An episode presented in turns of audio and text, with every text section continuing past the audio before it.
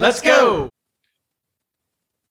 What's up, everybody? Welcome to Bingetown T V. This is Brian here with Jimmy and Paul, and today we're going to be covering episode five of the new Disney Plus original series, Moon Knight. This episode was entitled Asylum, and it was a big one, and we got some clarity on questions we've been asking since episode one, but I still find myself questioning the nature of our reality here. Mm-hmm. Maybe that's just me. Uh, but maybe I'm getting a little bit ahead of myself here, because before we continue, it brings me great pleasure to welcome Zach, the comic book guy, back to Bingetown T V. Um, and Zach, you yourself admitted right before we started recording that you don't have a whole depth of knowledge to pull from from the comic books about Moon Knight. And I feel like everybody's kind of in that same boat. So I kind of want to just give you the floor to generally talk about the character, the series, what you know, what you think. What, what do you got? Well, well, I don't, and thanks for that intro, Brian. But I mean, compared to the other, you know, non-Bingetown fraud podcasts out there, I can run circles around them with my knowledge. So, you know, I'll, I'll drop a little heat on you here. Nice. Um, no, so I mean, I you know, I, I have definitely been enjoying the series. I do, uh, you know, have some musings, I think, on kind of the nature of like the the six episode, you know, manifest that Disney Plus is kind of Uh, back themselves into, that I'm not sure entirely works, but a lot of that will kind of come down to how the, the series ends. So, you know, um, I, I do have some some qualms with Moon Knight as a whole, but like the highs are, are really high, and uh, yeah, I've just really enjoyed it a lot so far. You know, Oscar Isaac um, definitely uh, redeeming uh, his Star Wars crash and burn from Disney. Yeah, I mean, usually Big Z, we have you on here to give us full knowledge. You know, we had you on for almost every single uh, comic book D C or Disney Plus show, right? I mean, have we had what? What we yeah, starting WandaVision, right? I didn't do Hawkeye. We did everyone. The only one for Hawkeye. Yeah, the only one we didn't well, do we was didn't What If, and Hawkeye we actually didn't cover fully. We yeah. jumped on uh, another pod to do a guest spot. And um, we didn't cover it fully for, for the pod here. But yeah, so we've always had you come on, give us all that extra information. I, I know you've listened to the pod. You've he- you've heard us give you the, the the props every episode almost, saying we'll talk to Zach the comic guy. So we've been waiting for you. We're happy you're here, man. Yeah, I, I let's let's let's start here. I just want to start here, and you tell me uh, how do you feel about Moon Knight as a character for the M C U now, the changes they made when it comes to the supernatural side of things, the D I D, it's it's you know not as far away as as we think, but you know that's up for interpretation. But yeah, hit me up with all that. Yeah, I mean, I guess it's kind of um, there's just like the inherent um, you know coolness or interest of of the character, which is definitely uh, waxed and waned in the comics over the last forty years. You know, much more emphasis on Wayne. Like he's had some really cool runs, but you look at them and they're typically, you know, less than twenty issues, and then there's like, you know, five years between them, right? So they end up being these kind of like maxi series where, you know, even Brian Michael Bendis, who was a, you know, big Marvel scribe in the early aughts, had a Moon Knight run that only ran twelve issues and then just kind of ended. So, uh, you know, uh, in Marvel comic, you know, fandom, I'm, I'm sure like any character, there's a, a huge Moon Knight contingent, but he's typically the kind of guy who would hop in for a guest appearance, or like you kind of see him pound around in like a, a Moon Knight story, or, you know, there was that brief stint of the Ed Brubaker's Secret Avengers where he was on the team with, uh, with Captain America. But, you know, for the most part, um, Moon Knight is just kind of like a, a cool visual, you know, analog, like inversion of Batman that Marvel had. Yeah. Yeah. And, and writers have, you know, constantly toyed with the idea of, is it D I D? Is it Khonshu? Are the two related? And, uh, you know, the continuity of which is is the truth kind of hmm. changes depending upon who's writing the series, right? So right. I think it's appropriate that the series has kind of tried to, uh, you know, dance in, in both those worlds and and sort of not, you know, make that kind of the focal point of, of uh, what the series is about, but you're mm-hmm. definitely asking the same questions. So I think, uh, you know, going with the, the tone being all over the place, uh, you know, is definitely a choice. And I think for a character uh, as, you know, troubled as Moon Knight, it, it makes a lot of sense. You know, it's like Tomb Raider in one episode, you know, you know, Indiana Jones stuff. And then you're doing, you know, psychological thriller, horror stuff. Like, you know, Disney's confident in that they can pull it off. The pacing is like pretty herky jerky so far, but I think episodes uh, four and five, in my opinion, have been, you know, far and away the, be- the best two episodes of the series so far. I was going to say, you were bringing up an installment of Moon Knight uh, in the last episode. I was going to ask if you had one, or I was going to ask Zach if he had, was familiar with that installment, but I kind of forget specifically. The, the Lee Meyer run. Yes. So that was the question. Have you yeah. ever read that Lee Meyer run? And do you think yeah. that's kind of what they're playing off of for the this series?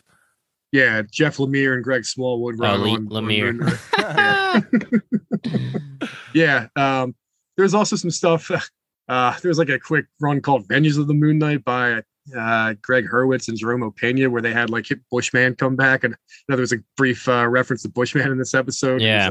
Pretty terrible villain. But yeah, I would say uh, other than the Warren Ellis stuff that came out in the early twenty tens, and then Warren Ellis kind of got Me Too'd. So he got exit stage left, uh, the Jeff right. Lemire run and the Greg Smallwood run with a big emphasis on Khonshu and the relationship between uh, Mark and Steven, and, you know, taking Mister Knight from more than just like a cool uh, visual element and actually making him part of the story. Yeah, th- those are pretty heavy elements they're picking up on here. I have read that run and I enjoyed it a lot.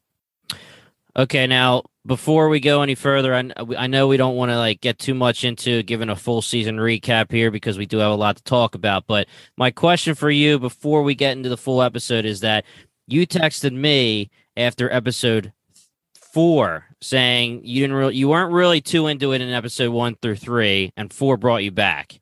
So what was the problems to, for you for episodes one through three? No, I think I think episode, I think the pilot's fantastic. Like the you know. Uh, Mark Spector uh, is, is, you know, who I think of with Moon Knight. So the decision to, uh, you know, start with Steven as the focal point kind of threw me. I really hadn't done too much, um, you know, reading into any plot synopses. And, and you know, again, like the, the Steven Grant character in the comic books is kind of like the the Bruce Wayne equivalent. Right. So making him uh, a gift shop attendee uh, kind of threw me, but I, I found myself really enjoying it. And then episodes two and th- two and three had really great moments, but you know, like, like a lot of middle of the season Marvel stories, they're really hampered by having to jump through a lot of plot mechanic hoops really quickly to kind of get to the good stuff.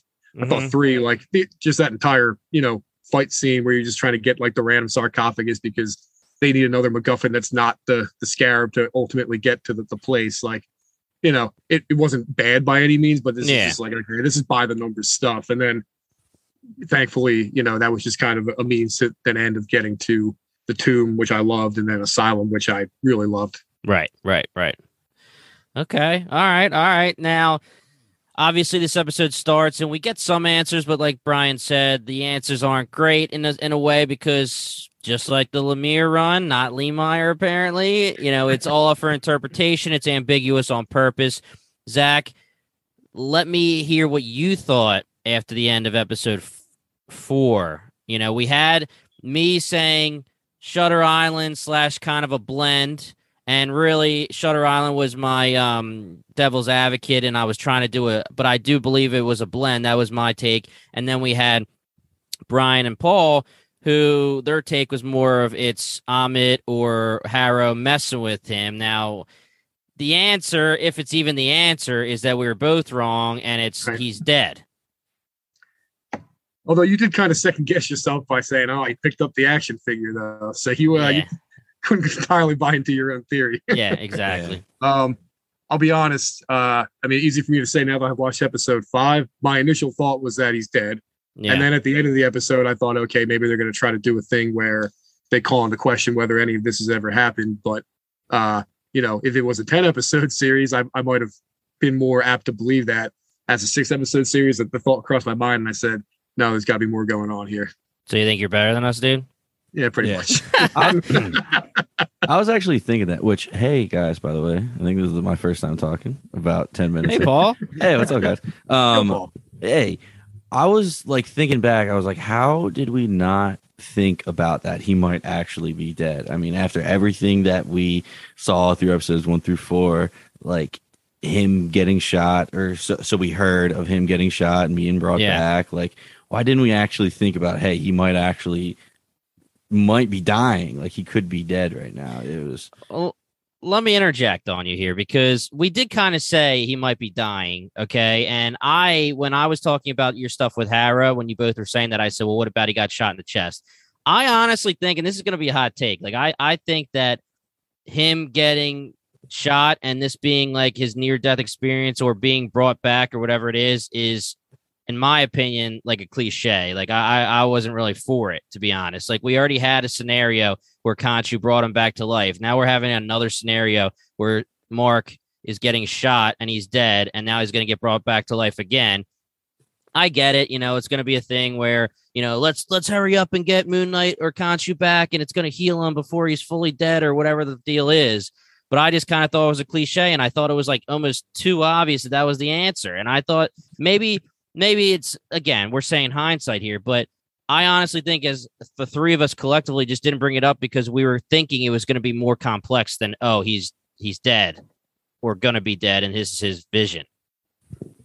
Well, where I disconnect from the theory that he's dead, which I don't even think that's confirmed, confirmed one hundred percent confirmed, is that every scene where he's in the psych ward with Doctor Harrow, that seems to contradict it. Like, I feel like the entire events of Egypt up into his death cannot one hundred percent be true, while the scenes where he's in the psych ward with Harrow are true, or reality, rather.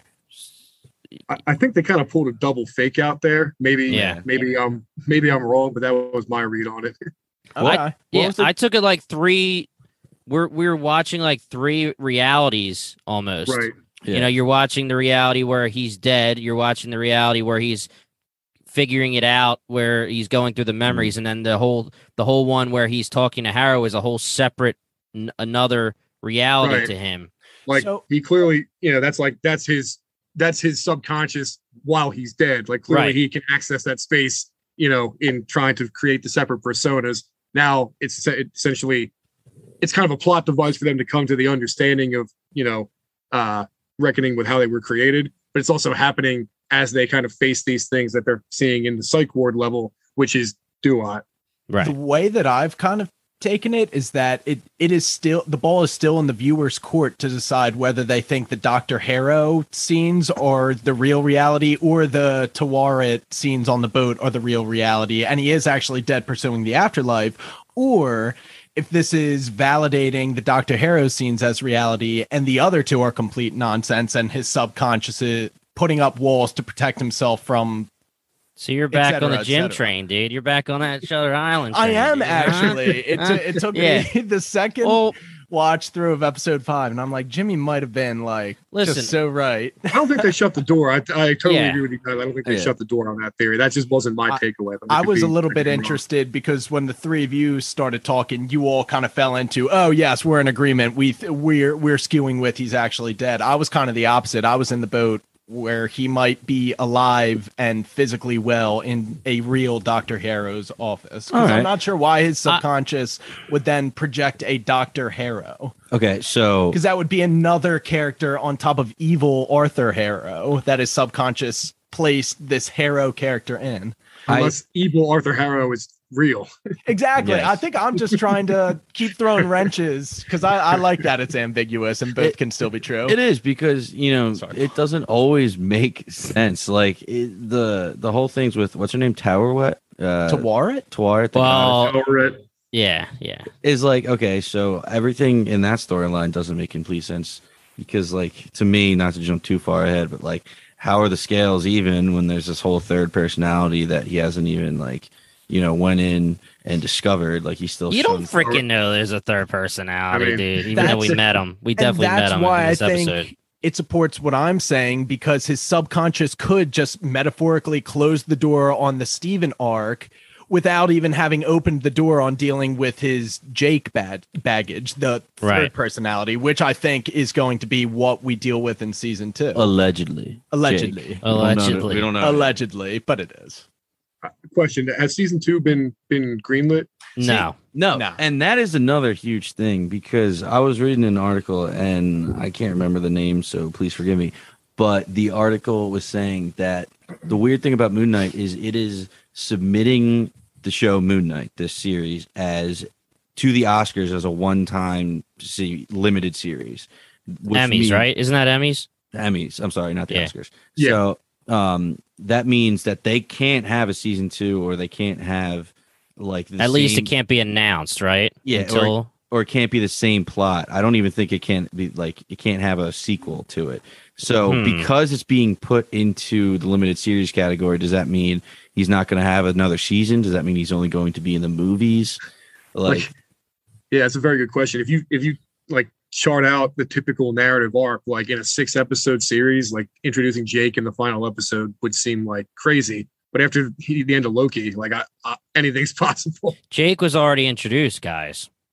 You don't think we saw him talking to Harrow with the busted we nose? You don't think him. That was Jake, dude?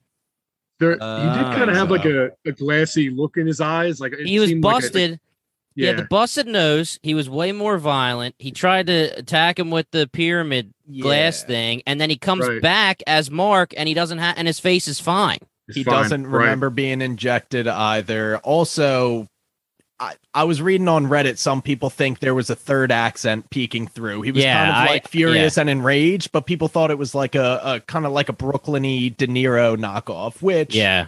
sounds He's like a taxi driver. Jake, yeah. Also, there was a lot of taxi image uh, imagery yeah. in these scenes. Oh, uh, the the scene when he's um the scene when he's standing outside of his mother's Shiva and he can't bring himself to come in. Mm-hmm. Is that possible that that was Jake instead yeah, of Mark? I think yeah, that was yep, actually yep. right there. Yeah. Okay, yeah. I didn't even think about that. That's pretty cool. All right, I'm I'm on board then. Yeah, and and Oscar Isaac did say that we will get a conf- confirmation of who's in the third sarcophagus, or in the second sarcophagus, I guess, technically, yeah. in episode six. He said that? Yeah, he did say that. We will find out who, who was trying to get things? out. Just don't, yeah. don't talk about you it. Remember when, you remember when Paul Bettany said some stuff? Remember when said Elizabeth Olsen said some stuff about WandaVision? I'm not. Nah. I don't I don't like any of this. Uh, yeah, don't hyping up. Yeah, before we yeah. Paul Bettany and Elizabeth Olsen said a better freaking cameo than Luke Skywalker. Are you kidding me? A second Vision is better than Luke Skywalker in Mandalorian. Dude, well, let's not talk about yeah. WandaVision. How many times have we brought that up? Well, one more thing on WandaVision, though. Uh, penultimate episode of Moon Knight and WandaVision kind of used that same narrative device of being led through previous memories. And I, yeah. I, I I'm now realizing that I enjoy both of those episodes a lot. So maybe it's yeah. just kind of a, a tried and true formula because it works. Yeah, we just, we I mean, just again, love backstories, like, man. Yeah, yeah. What? I mean, you had said in episode one, Jim, like, yeah, you know, they're not going to work with the origin story. It's going to throw you right in. And they kind of try to do both here because yeah. this very much was the origin story, but by way of plot, not by way of just like a narrative dump. Yeah. Which is cool. Yeah. I like that a lot. I mean, this was a very, like, it was a very heavy, dark episode to an extent that I'm honestly kind of surprised that Marvel Studios went.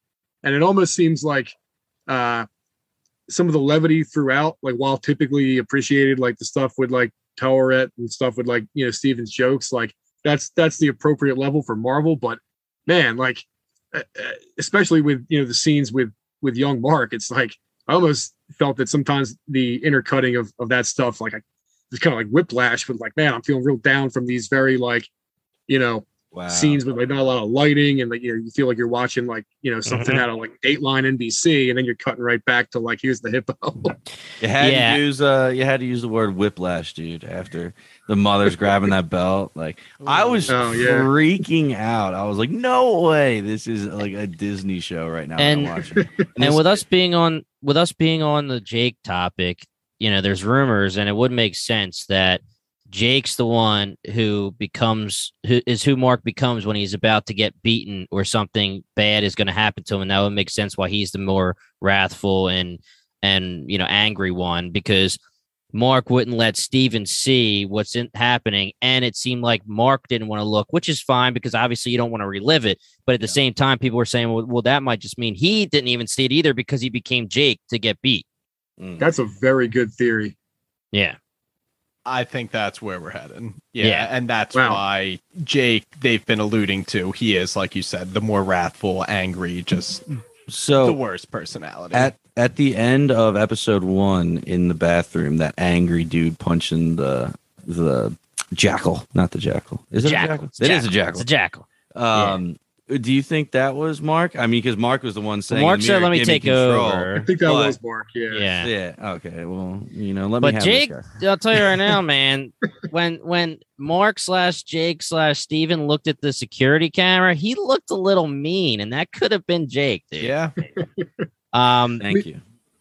The fact You're that welcome. like the, the the scene, I think it was from episode two, where like that flashback of like, you know, why'd you kill them? Mark saying, I didn't kill them. Like, didn't they like show that in the previously on in like episode four? Mm-hmm. Like that clearly wasn't done as a mistake. They, they're going oh, yeah, to that, come back and address That's that. Jake. Yeah, we, we said it on the pod. That had to have been Jake because they both said, "What? Who was that? What's going on? Did you do that? Right. Did you do that?" You know, we we were saying, is it either Jake or Khonshu? But Khonshu wouldn't have made sense because the whole point of Khonshu is I can't take over your body. You have to do what I tell you to do.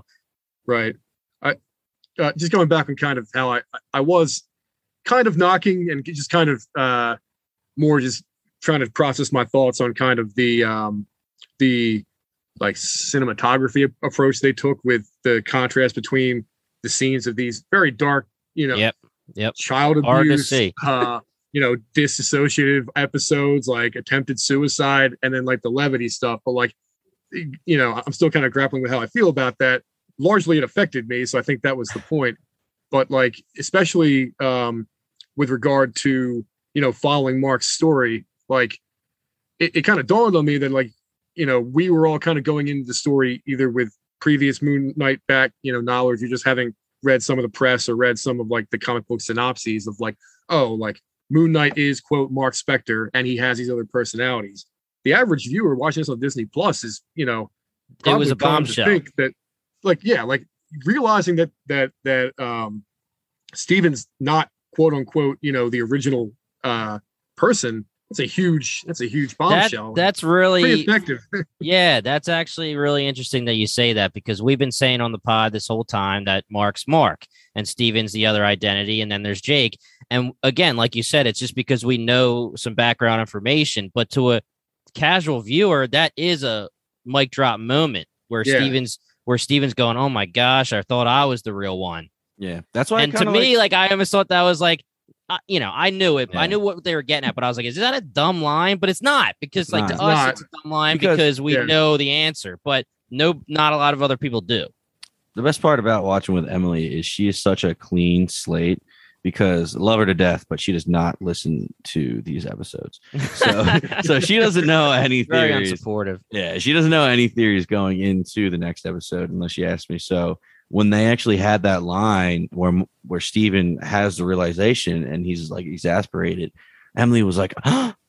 And I was like, what? Like, you didn't. And I was like, oh, wait, like this is yeah, completely yeah. brand new to you. You were introduced to Steven first, like not right, as yep. Mark guy. So uh, it, it is really refreshing to watch with her, because she was uh, she was loving every bit of it. And like the D I D, like she has no idea what's real, what's not. I mean, mm-hmm. we don't either, but like she's even right. more lost. So it's uh, it's interesting. The the fact that that landed for her is, is cool, because I was, as I'm watching, I'm like, that that's a nice bit that I'm not appreciating. Yeah, given, you know, exactly. How much I'm analyzing it. I was glad yeah. that landed. And the other thing too, like, you know, we're we're getting kind of these quick these quick jumps in time. And the uh like obviously, you know, you're horrified of of his mother, and you know she's painted in this very negative light. I'm not trying to say that she's not supposed to be painted in this very negative light, um but you know the, his father kind of is a victim in all of this too. Mm-hmm. And you know, I kind of thinking of like how how betrayed he must have felt when he didn't even come in, you know, to the right. uh, to the Shiva. So it's like, mm-hmm. I wonder if we're going to, if part of the, re- you know, I, I know episode six is probably going to be superhero spectacle, which yeah, I love and hate. I wonder if the resolution has something to do with his father, though. I actually was having those the same exact thoughts, because episode five was building up, you know, everything that is wrong with him, like all everything that's wrong with Mark that created these other characters is because of his mother.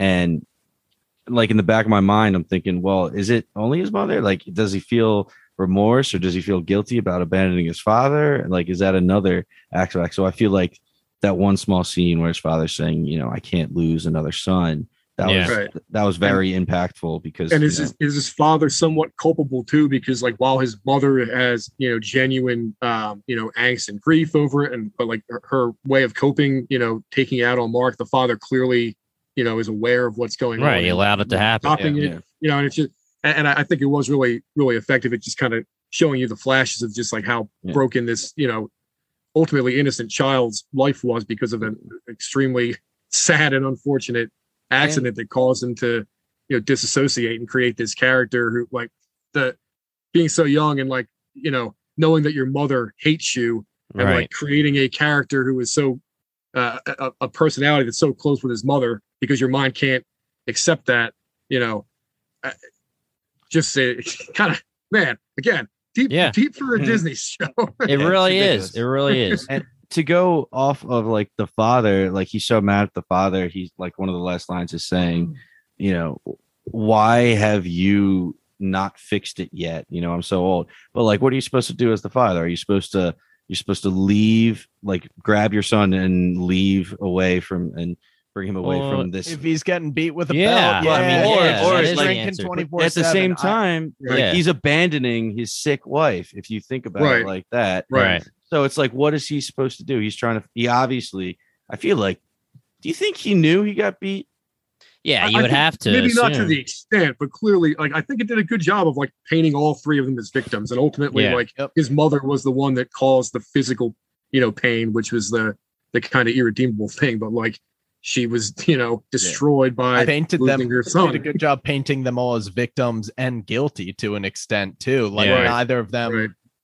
is one hundred percent a victim. Now, yeah, like, this whole episode was just like, thirty minutes of seeing the other shoe drop and being like, that's why he's so fucked up. Oh my God. And yeah. it kept going. It just, and it kept going. But it was yeah. like, it really, I, I think this was the most like I felt it in my chest of any Marvel anything yeah. ever. Like, I really think this is evoking the, the strongest emotions in me. I mean, uh, the Avengers, when Cap, like, it's just yeah. like assemble. I was just like, wow, this is, that's like triumph. This is a yeah. gosh, yeah. this is like, yeah. whoa. And I'm like happy that they're doing these projects. And if they can do stuff that's not so cookie cutter and just leave it completely separate. I mean, Marvel's a big studio. They can do this and have it completely self-contained.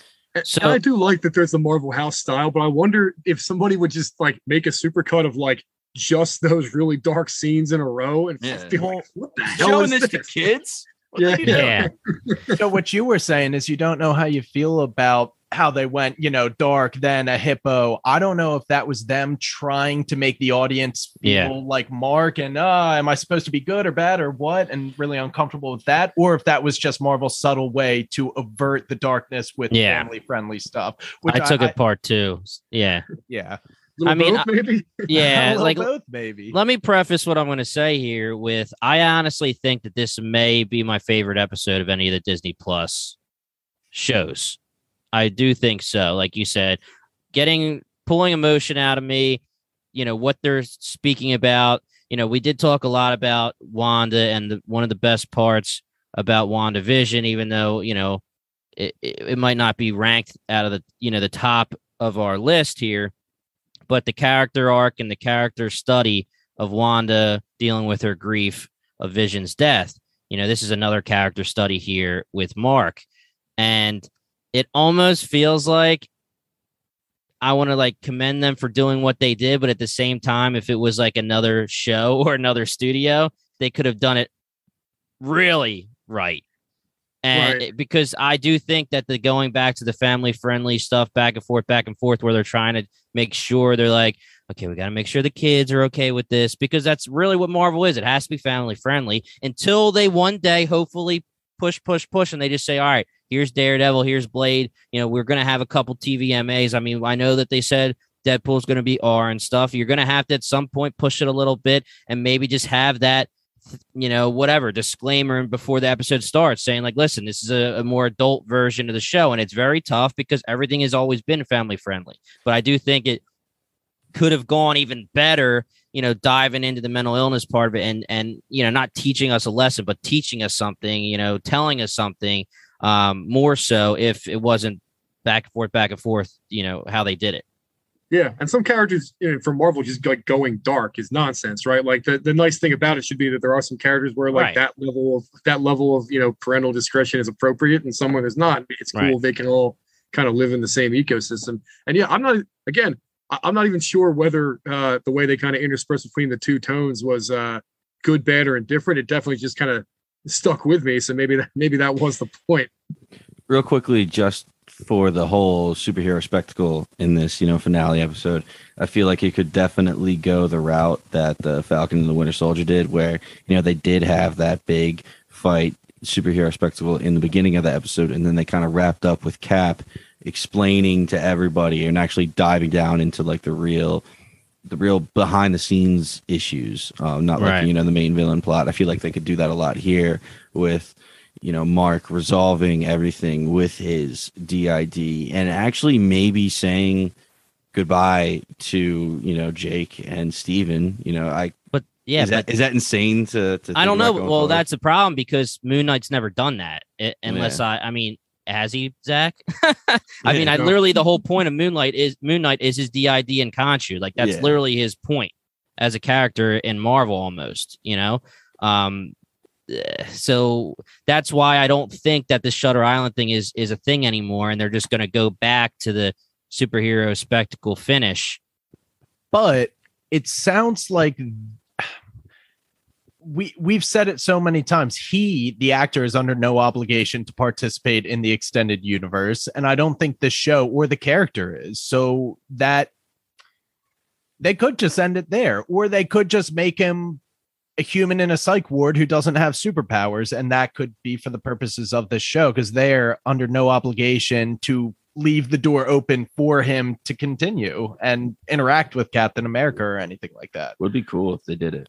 I can't imagine, though, that they bring Moon Knight in and they don't have plans for him, even though Oscar Isaac has said, and we know they all lie, but he says that I have no plans, or there's no plans as of now for me to do anything else. But we do know the hugely rumored Midnight Suns thing and stuff like that. So, you know, I don't know if I dude, I, I freaking loved when you said on the pod, Brian, about how, like, what if this is all in his mind, like I was saying, Shutter Island, and then he, or even like I push Khonshu away, and I'm going to end up where at the end I am Moon Knight, but I'm a guy. Like I'm literally Moon Knight from the comics. I don't have the superhuman abilities. I'm gonna I'm gonna push Khonshu away, not have the superhuman powers, but decide that I'm still gonna be a vigilante for the people. Maybe not, well, but then here's the problem again. He's brutal on purpose. So like I, I you know, you're you're talking in circles. It's tough. I kind of think so. At the end of episode five, Steven got frozen in the Duat, whatever. And I'm still of the belief that all of the boat scenes and the stuff with Taweret is in his subconscious. So if he said goodbye to Jake, and in his subconscious, he's like, Tawaret's going to hook me back up with Khonshu, I'm going to save the day. He might get to that point and then realize, no, I didn't want this after all. I don't want anything with Khonshu. And while he's still in his subconscious, wrap up his baggage with Khonshu, he can just decide to bring Steven back, because Steven's not a real person who has right, a soul. Right. He can just like, yeah. So I think he might be like, I don't need Khonshu to rely on him. Like, I can be me with Steven and Jake and do it. So they might leave the door open for him to be like one of those street level crime fighters who isn't powered by an official Moon Knight godly suit, and he might just be like whooping up on people with Jake, Steven, and Mark styles. But then where where is it where is this, the point where we're we're blurring the reality? Like, was he still shot? Like, because I don't know how he can come back from being shot unless we use Khonshu. Like, even even more fundamentally, like, just like I, I I like that take a lot. What is what is like the rising and falling action of an episode six that gets you to that point? Like, you don't have enough story left to do that because you already had the reveal. Yeah. Yeah. Just want to take a quick moment to uh, we say this every episode, but just acknowledge Oscar Isaac's yeah, acting. Yeah. I mean, unbelievable. Amazing. I yeah. mean, not only is he sh- like showing the, the what looks to be insanely real emotions, you know, him. The first scene that comes to mind is him in the middle of the street walking away from his mother, Shiva. Yep, he's yep. crying, and it's usually like heartbreaking, and it like makes you cry. And then literally snap of a finger, he's like, "Wait a tick!" Yeah, and he's Steven. Wow, unbelievable. Yeah, like, do you, so good. Do you know what I also just put together is the reason that the British accent is so like kind of bizarre and unique is because it's an American boy's interpretation of a overly cheesy Indiana Jones-esque character. Yeah, yeah, so that's why it's such like a bizarre take on a British accent. Wow, yeah, that's great. You're that's, right. Oscar yeah. Isaac is absolutely killing it. Like, perfectly. It really is. That is that's that probably is what he had to convince the the Marvel executives. He's like, listen, this is why I'm doing it like this, because they're like, Bro, that's shitty. That's very shitty. I read that Kevin Feige gave him the, the script for episode five, right? So, like, in his original uh, pitch for him to go read for it. So when he brought that accent, he already knew the, the twist, I guess. Yeah. Right, right, right. He, he came up with that. That's pretty cool. All right, Zach, I want to hear your thoughts on literally me, Paul, and Brian kind of just went off a little bit. You know, what are your thoughts on, on that whole thing? What that we were talking about, just in general, what the possibilities. I don't I don't want to rain on your parade because I honestly think that's it. Like, it's one of those annoying things where it's like, you know, pause the episode, like how much time is left in the episode, or like how many pages left in the book. Like my my knock against it is is purely of story structure, not of that being an invalid opinion. I think it's highly unlikely because I know it's a six episode Disney Plus series. Right. Like, so now so now so that's what I'm saying. So that's and I'm saying that I kind of think that the choice is not my favorite because I'm I'm saying that They they you know knocked it out of the park here. They did it. They did it real big with this episode five. Speaking about, you know, we said I just said it a million times, like a, a character arc. They're doing the whole character study with Mark and his mental illness and everything like that. And then it seems like we were just gonna jump right into everything's not everything's all okay, but like let's just get into the cookie cutter superhero finale. Right, and I'm I'm hoping that they you know. While there's probably going to be some superhero action, you know, I, that is a bit like reductive of me to say it that way, but they, it's kind of on them to thread that needle to not make it feel that way because it's going to be such a departure from the previous two episodes. Um, so I think you're right to feel that way, but just kind of reverts into like, you know, Marvel house style. I, I, I do think that like my read on my read on what's going to happen is with the basis that, uh, he was shot and killed. So we we are in the real world with Layla still in the tomb with with Harrow. Mm-hmm. Uh, you know, it, he arrives at the Field of Reeds in the Duat. Steven's been, you know, sent down to oblivion. And then the Doctor Harrow conversation is in the subconscious of the dead, you know, Mark Spector right. characters, right? It, a little bit face value, but still, I think, um, like, it maybe it may be less interesting in terms of, like, what the series means as a whole. Still pretty effective for getting to the point of that episode, which was like giving you the backstory on Mark Spector and like, okay, here's this character who has been um, kind of a bit of an antagonist to Steven, who you as the, the viewer who has no knowledge of this has been rooting for. Mm-hmm. But then now you feel completely sorry for him. And it's like, what's the whole, what's the whole like MacGuffin of the episode? Like, oh, hurry up and, and, you know, find the truth so that the scale can balance. Right. I'm sure there was an actual quote as to like what that means to balance the scale uh, as far as like what you're trying to like, your heart has to be pure or something. Clearly like Mark killed a bunch of people and yet he yeah, still gets yeah. to go to the Field of Reeds. Right. So it's, it's like a journey of, of self-discovery in this particular version of the afterlife. I did think it was cool how they mentioned that it was like a version of the afterlife, the Duat that mortal beings couldn't comprehend. So they had to substitute, you know, for the asylum, as opposed yeah. to the astral plane, which they could comprehend, which was a nod to Black Panther. Which yeah, hell bad. yeah. The ancestral yeah. plane. That was ancestral that was, plane. Yeah, yeah. Ancestral yeah. plane. Sorry. Astral plane is X-Men. I'm getting Yeah, X-Men, yeah. Stuff, stuff. Wait, astral plane is uh, also um, well, I can't, Doctor Strange, right? When oh, Doctor yeah. Strange. Astral Jeez, projecting and stuff, too. Yeah, yeah, yeah. Honestly, man, you'd be surprised at how many intersecting planes of untethered consciousness exist. There yeah, you go. Right. Yeah. There's the line. Nuts. Um, so like it, it, if we if we take all that as given, like okay, uh, what's a satisfactory uh, you know stakes to even be in the final episode? Well, we see all the stuff raining down. That's presumably like Harrow is now um, awoken Ammit, and he's just going around like weighing the scale. You want to die? You want to die? Just like weighing yeah. the scale in front of people. You know, Minority Report style. You, you know, get a death. You get a death. Yeah, so there's got to be like there's going to be some sort of action set piece of like he's he's trying to do a thing to kill the you know to get the widest spread, and then you know Moon Knight's got to stop it in in that uh, you know reading of it where that's going to be the final conflict.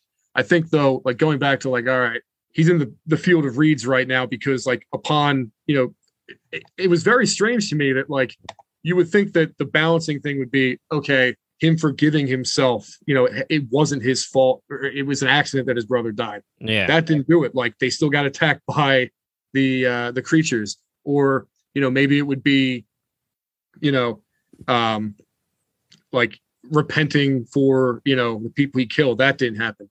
the thing that made it so he could pass in the field of reeds was like the damnation to eternal hellfire of Steven. Yeah. Which, you know, is it as simple as there were two hearts and it couldn't quite understand how to balance these two, and now there's one, you're good? Maybe. Or are we supposed to take that as like it's positing that because Steven was like, when he disassociated and created this personality, Steven was like a, a falsehood or like a virus that had to be purged, which I hope not, because that's a pretty dark yeah. you know, statement. I took it otherwise been a nice handling of something as, as complicated as D I T. Yeah, I took it like almost what you were saying in a way where it's you have to accept, you know, you forgive yourself for what you've done, you know, by, you know, you, it was an accident. Your brother died. You know, your mom took it out on you when you were, you're a child, and you basically took it until this, at this point in your life, that you, it's your fault. Right. Right. And Steven was his coping mechanism. So Steve, he can't accept everything while Steven still exists. That's okay. But it's right. a shame because our it's good guy Steven. Steven. Yeah. Right. No matter what, if Steven exists, that means he's not accepting everything. Yeah. Just right. to, go back to what I said a little bit earlier this episode. I, the only thing that bothers me about that is this whole other third personality. Like, how is he? How is he whole and at Zen? And when, Steve's coming back, man. That's the you know. Yeah, right. Like, yeah. I mean, it's a triumphant comeback. Yeah, yeah. It, it the, the whole thing was a little weird to me, and I didn't understand like how he's officially at the field of reeds when there's still unanswered parts of his like being. Almost seems like. But, you know, whatever. I, we'll, we'll see yeah. what happens. Is he going to, like, think, fall from the field of reeds? Do you think, like, Layla's going to... teleport back up? Yeah, yeah, yeah. He's, he's coming back, dude. But uh, you have to think that at this point, you just have to accept that you came into this knowing that we're getting Moon Knight, and you take him for what he was in the comics, and you're just going to have to accept that Marvel's going to pick the way they want him to be, and that's how he's going to be. So... You know, you would you, if you know the comics, you would question this character arc right now and have episode six end. And if he gets more time, you're going to say, well, how can he be this like brutal guy who's going to be beating the shit out of people and bloodying them in fists of justice and vengeance? If he's, you know, like you would think that this is supposed to end with him be accepting who he is and becoming, you know, more a blend of like Mark and Steven and I, but if Mark and Steven and Jake still exist, you would think that he is going to do that. But Marvel's version is probably going to be like, here's Mark. He's going to be doing his thing. He's like the badass. And now we're going to have Steven, who's like the comedic relief. And then we're going to have Jake, who's like, sometimes he like lets him off the rails, and it's going to be a, like Moonlight, Moon Knight light, Moonlight. I see you. I see you thinking there, Big Z. What what what do you got? Like, all right. Uh, to expand upon that, got to hit like a plot contrivance first. Like, how how's Khonshu come back? Right. Like, uh, I think Taweret had said that like, oh, Osiris is already going to bend the rules, and I think Steven said like, tell Layla to be the one to to free Khonshu. Right. Right. So we have to presume like, okay, even if uh, the beginning of the episode is going to be like. Layla, I'm trying to even storyboard this in my head. Like, okay, Layla's trying to escape from the tomb, and she's got to find a way to get the Khonshu statue to wake him back up. And then, does Khonshu have the ability to bring Mark back from the dead? Like, I wouldn't think so. You know, I think he went through the gate of Osiris to get to the field of reeds, right? Like, we've already seen that Khonshu has like no control over the other gods. He can just. That's kind of why you're like, oh, them. Is this freaking is this real, dude? You know, that, but that, yeah.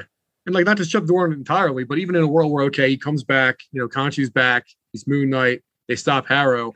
If we think there's going to be a reveal for Jake, which clearly there has to be, we're really, you know, confident that they've been doing that, but nothing about that lends itself in any way to the resolution of the A plot.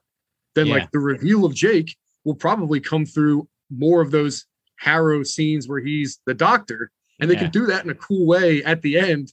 To then call into question what you just watched and leave it ambiguous again. Yeah, which yeah. might be and that's pretty what cool. They always do. They always do yeah. that. Apparently, like again, I don't read them. It's just from what I've read about Moon Knight. They usually leave it ambiguous so that the next writer can do what he wants, or he or she wants. Sometimes it's a conscious decision. Sometimes it's like they, they retcon what the previous person did, and sometimes oh, we got canceled. No, it's all right.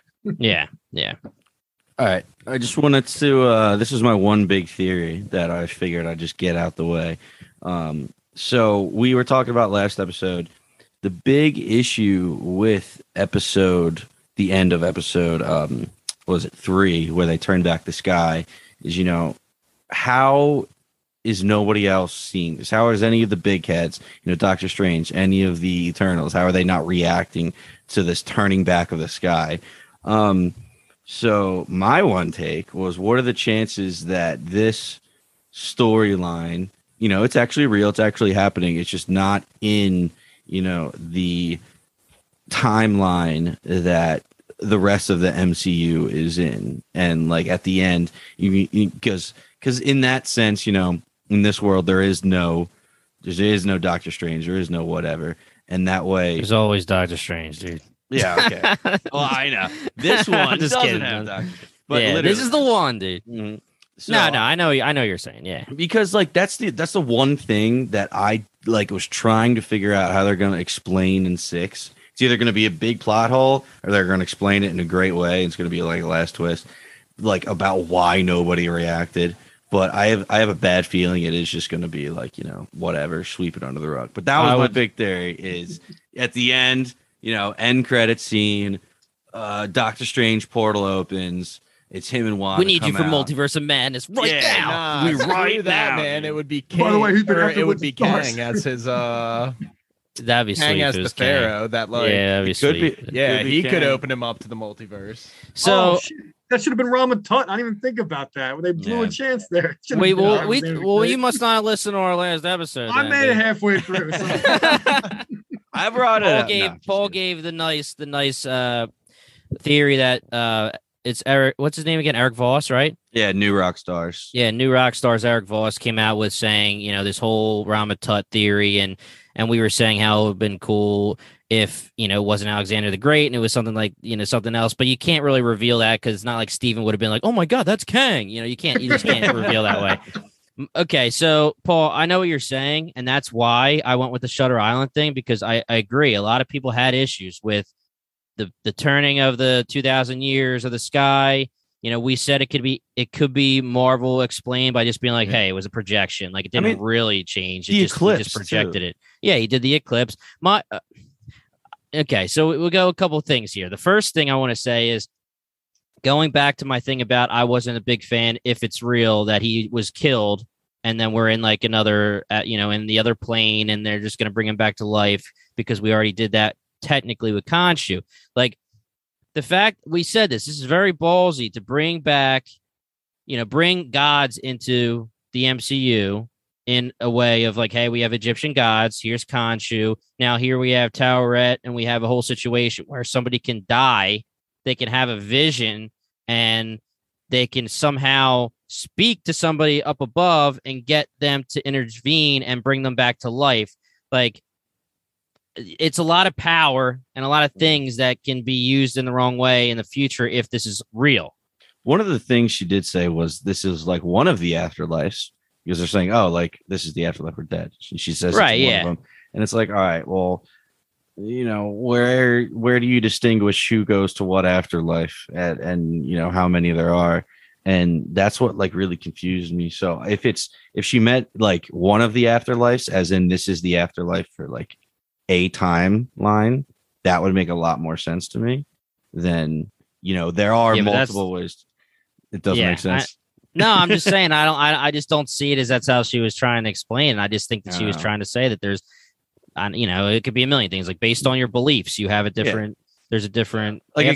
exactly, exactly what you're saying. Like with the Celestials, you know, what happens when they die? Like they go to, Do they go to Taweret too? Or is that yeah, like I mean, we were, we were talking about the fact that it's always, and, and we said it in the last episode, it's always been talked about in a way where like, all right, you know, Thor exists, Odin exists, the Eternals exist, but they're kind of explained in a way like they're superhuman astral beings. They're not necessarily like, hey, this is God.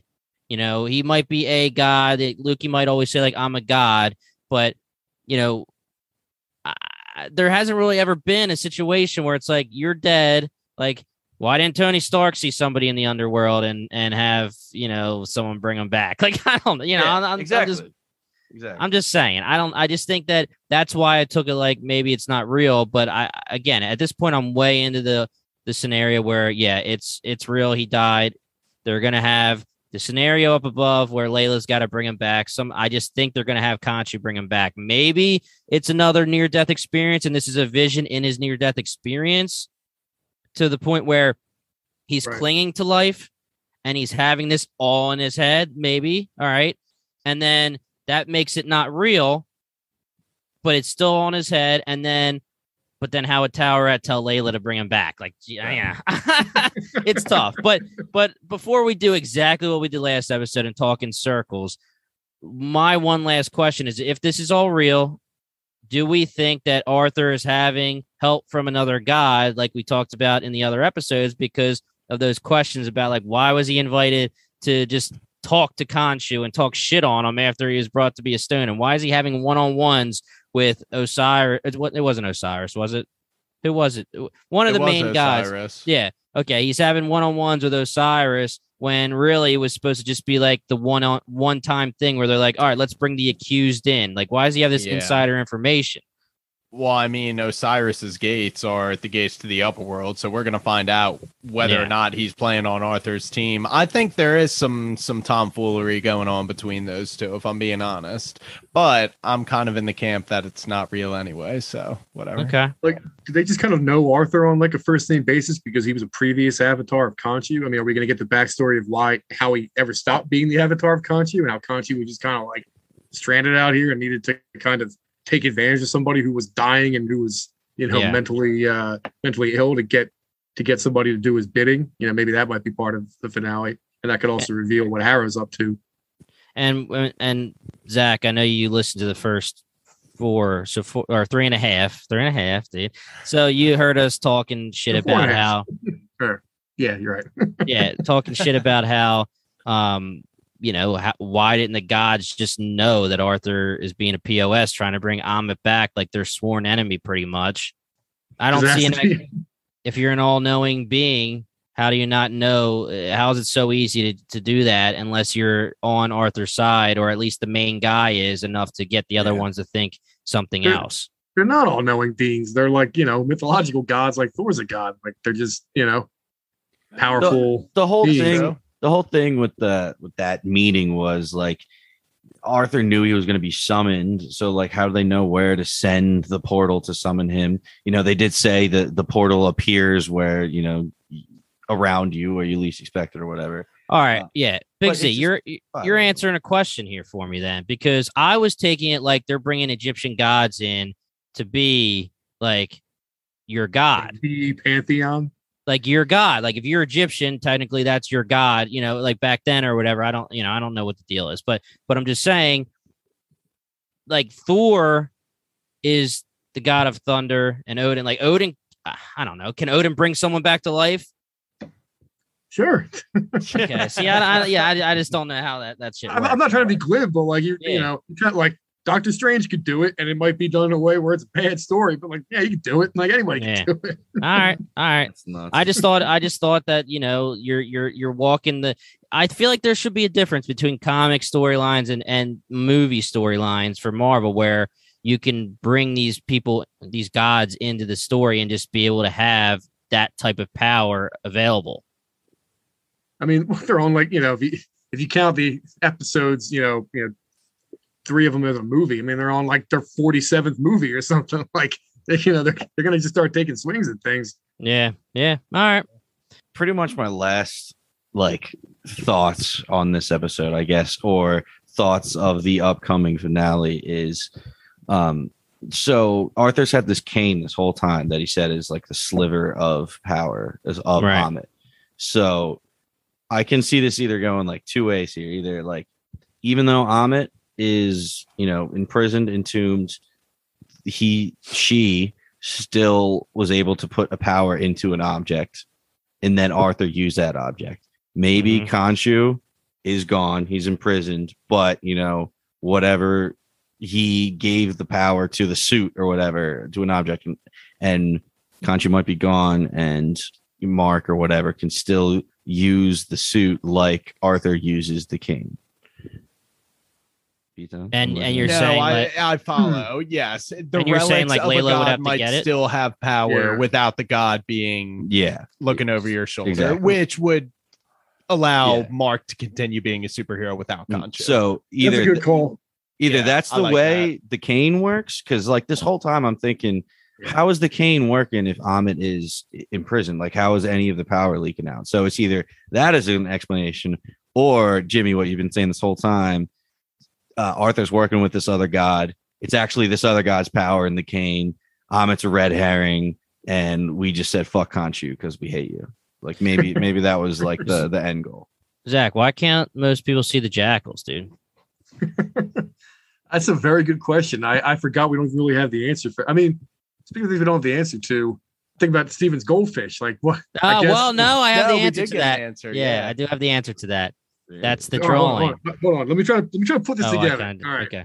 All right. So two months ago is when Mark's mother died. When he, you know, because when he's on the boat with Layla in, in episode three, he's like, until recently I had it under control, right? So like he would, you know. When he would, you know, have his disassociative episodes, become Steven, it was much more under control. Now he gets in spots where he can't get out of it. And then, you know, so, okay. So really that's Mark's apartment that Steven's in. Like Mark's been there. That's Mark's apartment. Yeah. He has to have been there. Yeah. And like Steven has all of this like knowledge of, you know, Egyptian lore and stuff because of all the, you know, stuff he must've like immersed himself in as a child to like, heal his brain over the fact that his mother was beating him, but he works in the gift shop that he probably walked in like two weeks ago and got a job. He's only been the dominant personality for that long. Right. Yeah. So does that mean that the goldfish just like, just like died while Mark was around? And then oh, okay. I didn't realize that's what you were saying. I didn't realize that w- that's what you were saying. So I, yeah. so if you go into this episode and you go into the flashback, the brother was drawing a goldfish. And the brother was right. drawing a goldfish with one fin. And then you see it in his room in a frame later. So was Steven just making up the goldfish? But we do see him go to the store. Now the Mark goes and buys the actual goldfish, though. Like the first one, he must have, if Steven only came to become the the prominent, like his mother died two two months ago, and that's when he retreated into Steven. Then like that's Mark's apartment. And then the goldfish changing the first episode is that Mark got a new fish. But Steven doesn't remember it because it happened before he became the dominant personality. Or he act so, or Steven, all when Steven's there, he sees the one finned fish because that's the one the brother did, you know, brother drew. Drew. But then mm-hmm. Mark actually bought one instead of there being out- two. Are you pointing out that it's a little bit ridiculous that maybe the goldfish just died on Mark's watch and he was just like, oh, shit, now I got to get Steven back another goldfish. Yeah, we should do a deep dive on this goldfish. Yeah, that's on me. And that was so presented as like a big plot point. Like, yo, oh, there yeah. could be totally like a sitcom, a, a Steven and Mark sitcom thing where Mark accidentally kills the one fin fish and he has to try to find another fish that has one fin for Steven I mean, before Steven oh, wakes yeah. back up. Who asked, who asked out the woman at the at the museum? Like, was that Mark? Why would he do that for Steven if he didn't want Steven to be the dominant personality? Yeah. Was that, was that Ste- Jake? And, and, Jake's and, just being, a, being a horn dog? Yeah, it could oh. be. um. All right, Zach. We talked about a lot here. Anything else about theories? Anything we talked about in general that you just need to get off your chest or that you want to say? What do you do? I, I think it's pretty incredible how different this show is uh, in terms of like tone and plot specifics from the, all the other Disney Plus stuff. And yet how we're so immersed in kind of just like the Marvel way of thinking that like, it's the exact same thing. Like there, there is some penultimate episode examination of, of a deep character study. There was a lot of stuff that were mysteries that were laid that were intentional that we got right. We felt good about. There's a whole bunch of stuff that's just like not really besides the point. We look too much into it and it's going to end on a, a fight that is going to be cool, but maybe not what we had anticipated it could be. I think right. it's going to be the entire Disney Plus Marvel, you know, series to this point in a microcosm. Yeah. You nailed it. But I'm, I mean, you know, are you I guess, not I guess it's entertained? Yeah, right. I, I mean, I'm entertained. Yeah, right. I'm entertained. I am entertained. I do think that, like, you know, I'm probably, uh, I'm probably enjoying the, you know, w- with my first watch of that episode, just being entirely taking it at face value that he was dead. You know, maybe if I go back and watch it a second time and try to see it another way, I'm going to have some some more takeaways. But, um, you know, with that read of it, I still found it like extremely affecting. And if I had to like think about the way the series is kind of structured, it's kind of weird how it's like like two episode act one, you know, in London, two episode, you know, act two in in Cairo, and then whatever the hell five and six are going to be in yeah in either, you know, Duat and back in Cairo, or like in the Mindscape. Like, you know, if the Netflix series like suffered from being bloated to thirteen, I, I I'd like, come on, you're Disney. You, like, you know, couldn't couldn't this have been eight? Like, yeah. couldn't you have gotten like a, a couple more in there? I feel like this is like this. I feel like this needs another episode or two, but I, I really am enjoying. Yeah. It. There's a lot to, to finish with here, and let me just kick myself in the ass here, okay? Because I do mm-hmm. want to say in defense of Marvel, how I was saying that I was a little pissed off about how it's like they had a chance to go, you know, if it wasn't Marvel, they they could have gone all in and gave us like a huge, like, you know, character study on this mental illness, the D I D thing, Mark Spector, you know. We should be commending them for actually taking a step. You know, like doing yeah. what they've done so far, because they could have just gave us, you know, Moon Knight just being like, oh, you know, I'm a guy and I have three personalities and sometimes I'm I'm mean. You know, like now, you know, they, they gave us a step, and we talked about this with the blood. We talked about this with the with the fight scenes. You know, it could get more and more and more, like Deadpool radar's coming. You know, maybe Daredevil gets darker, this and that. They're they're taking steps. So maybe these are the first steps.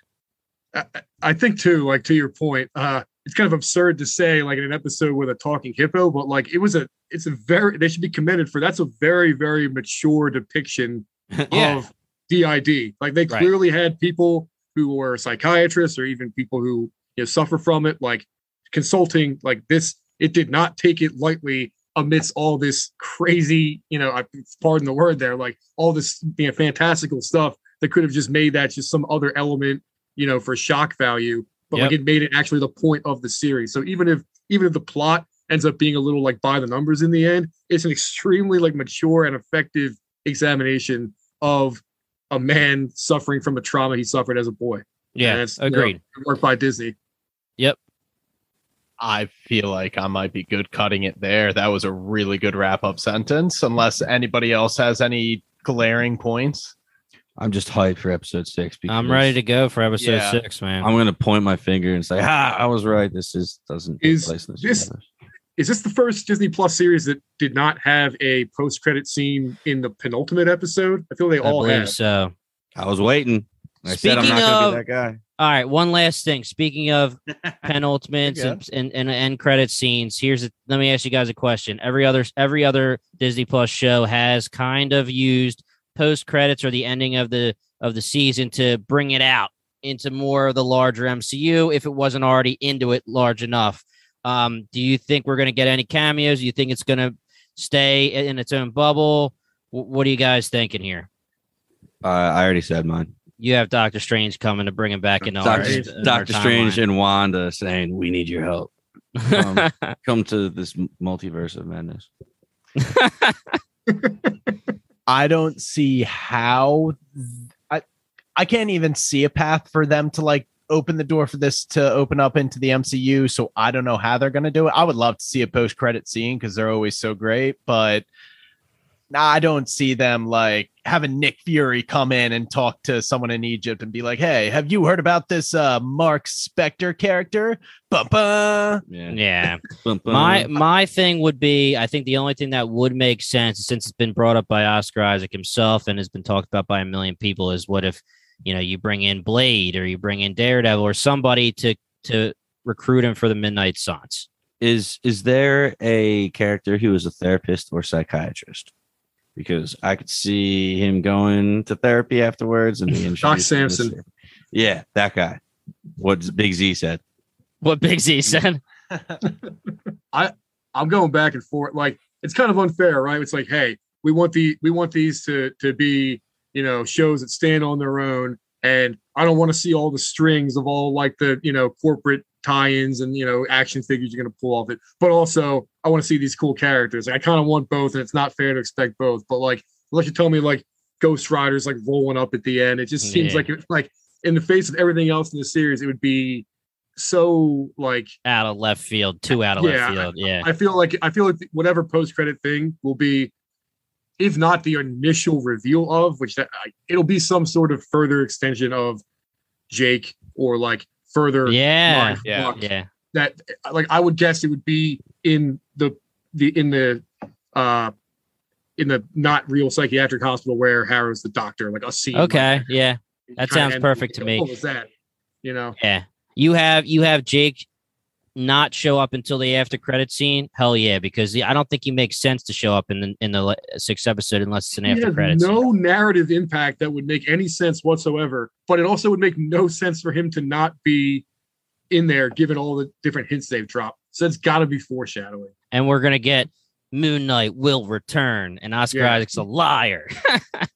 or maybe, or maybe they'll do something like, you know, like Mark Spector will return, and then it like switches over to like, you know, Jake will yeah. Jake Liger will return. Yep. All right, Big Z. Thank you so much for coming on, Brian. Hit us. We've been covering Moon Knight's first season in its entirety with weekly discussions after the episodes drop. And we got one more episode left, episode six, the finale. Like we've been saying, we are all really looking forward to it. As always, if you like what you heard, give Bingetown T V a follow on Twitter and Instagram. Follow us on Bingetown T V dot com and subscribe to our show on Spotify, YouTube, the Apple Podcast app, or wherever else you may find your podcast. Our Patreon is also up and running. So if you want to support the pod, that's a great way to do so, and that can also be found on our website at Bingetown T V dot com. Once again, we are Bingetown T V, and thanks for listening. Zach the comic book guy, thanks for stopping by, man. Thank you. Yeah, he does listen to the end. He listens to You're listening to the Geekscape Network.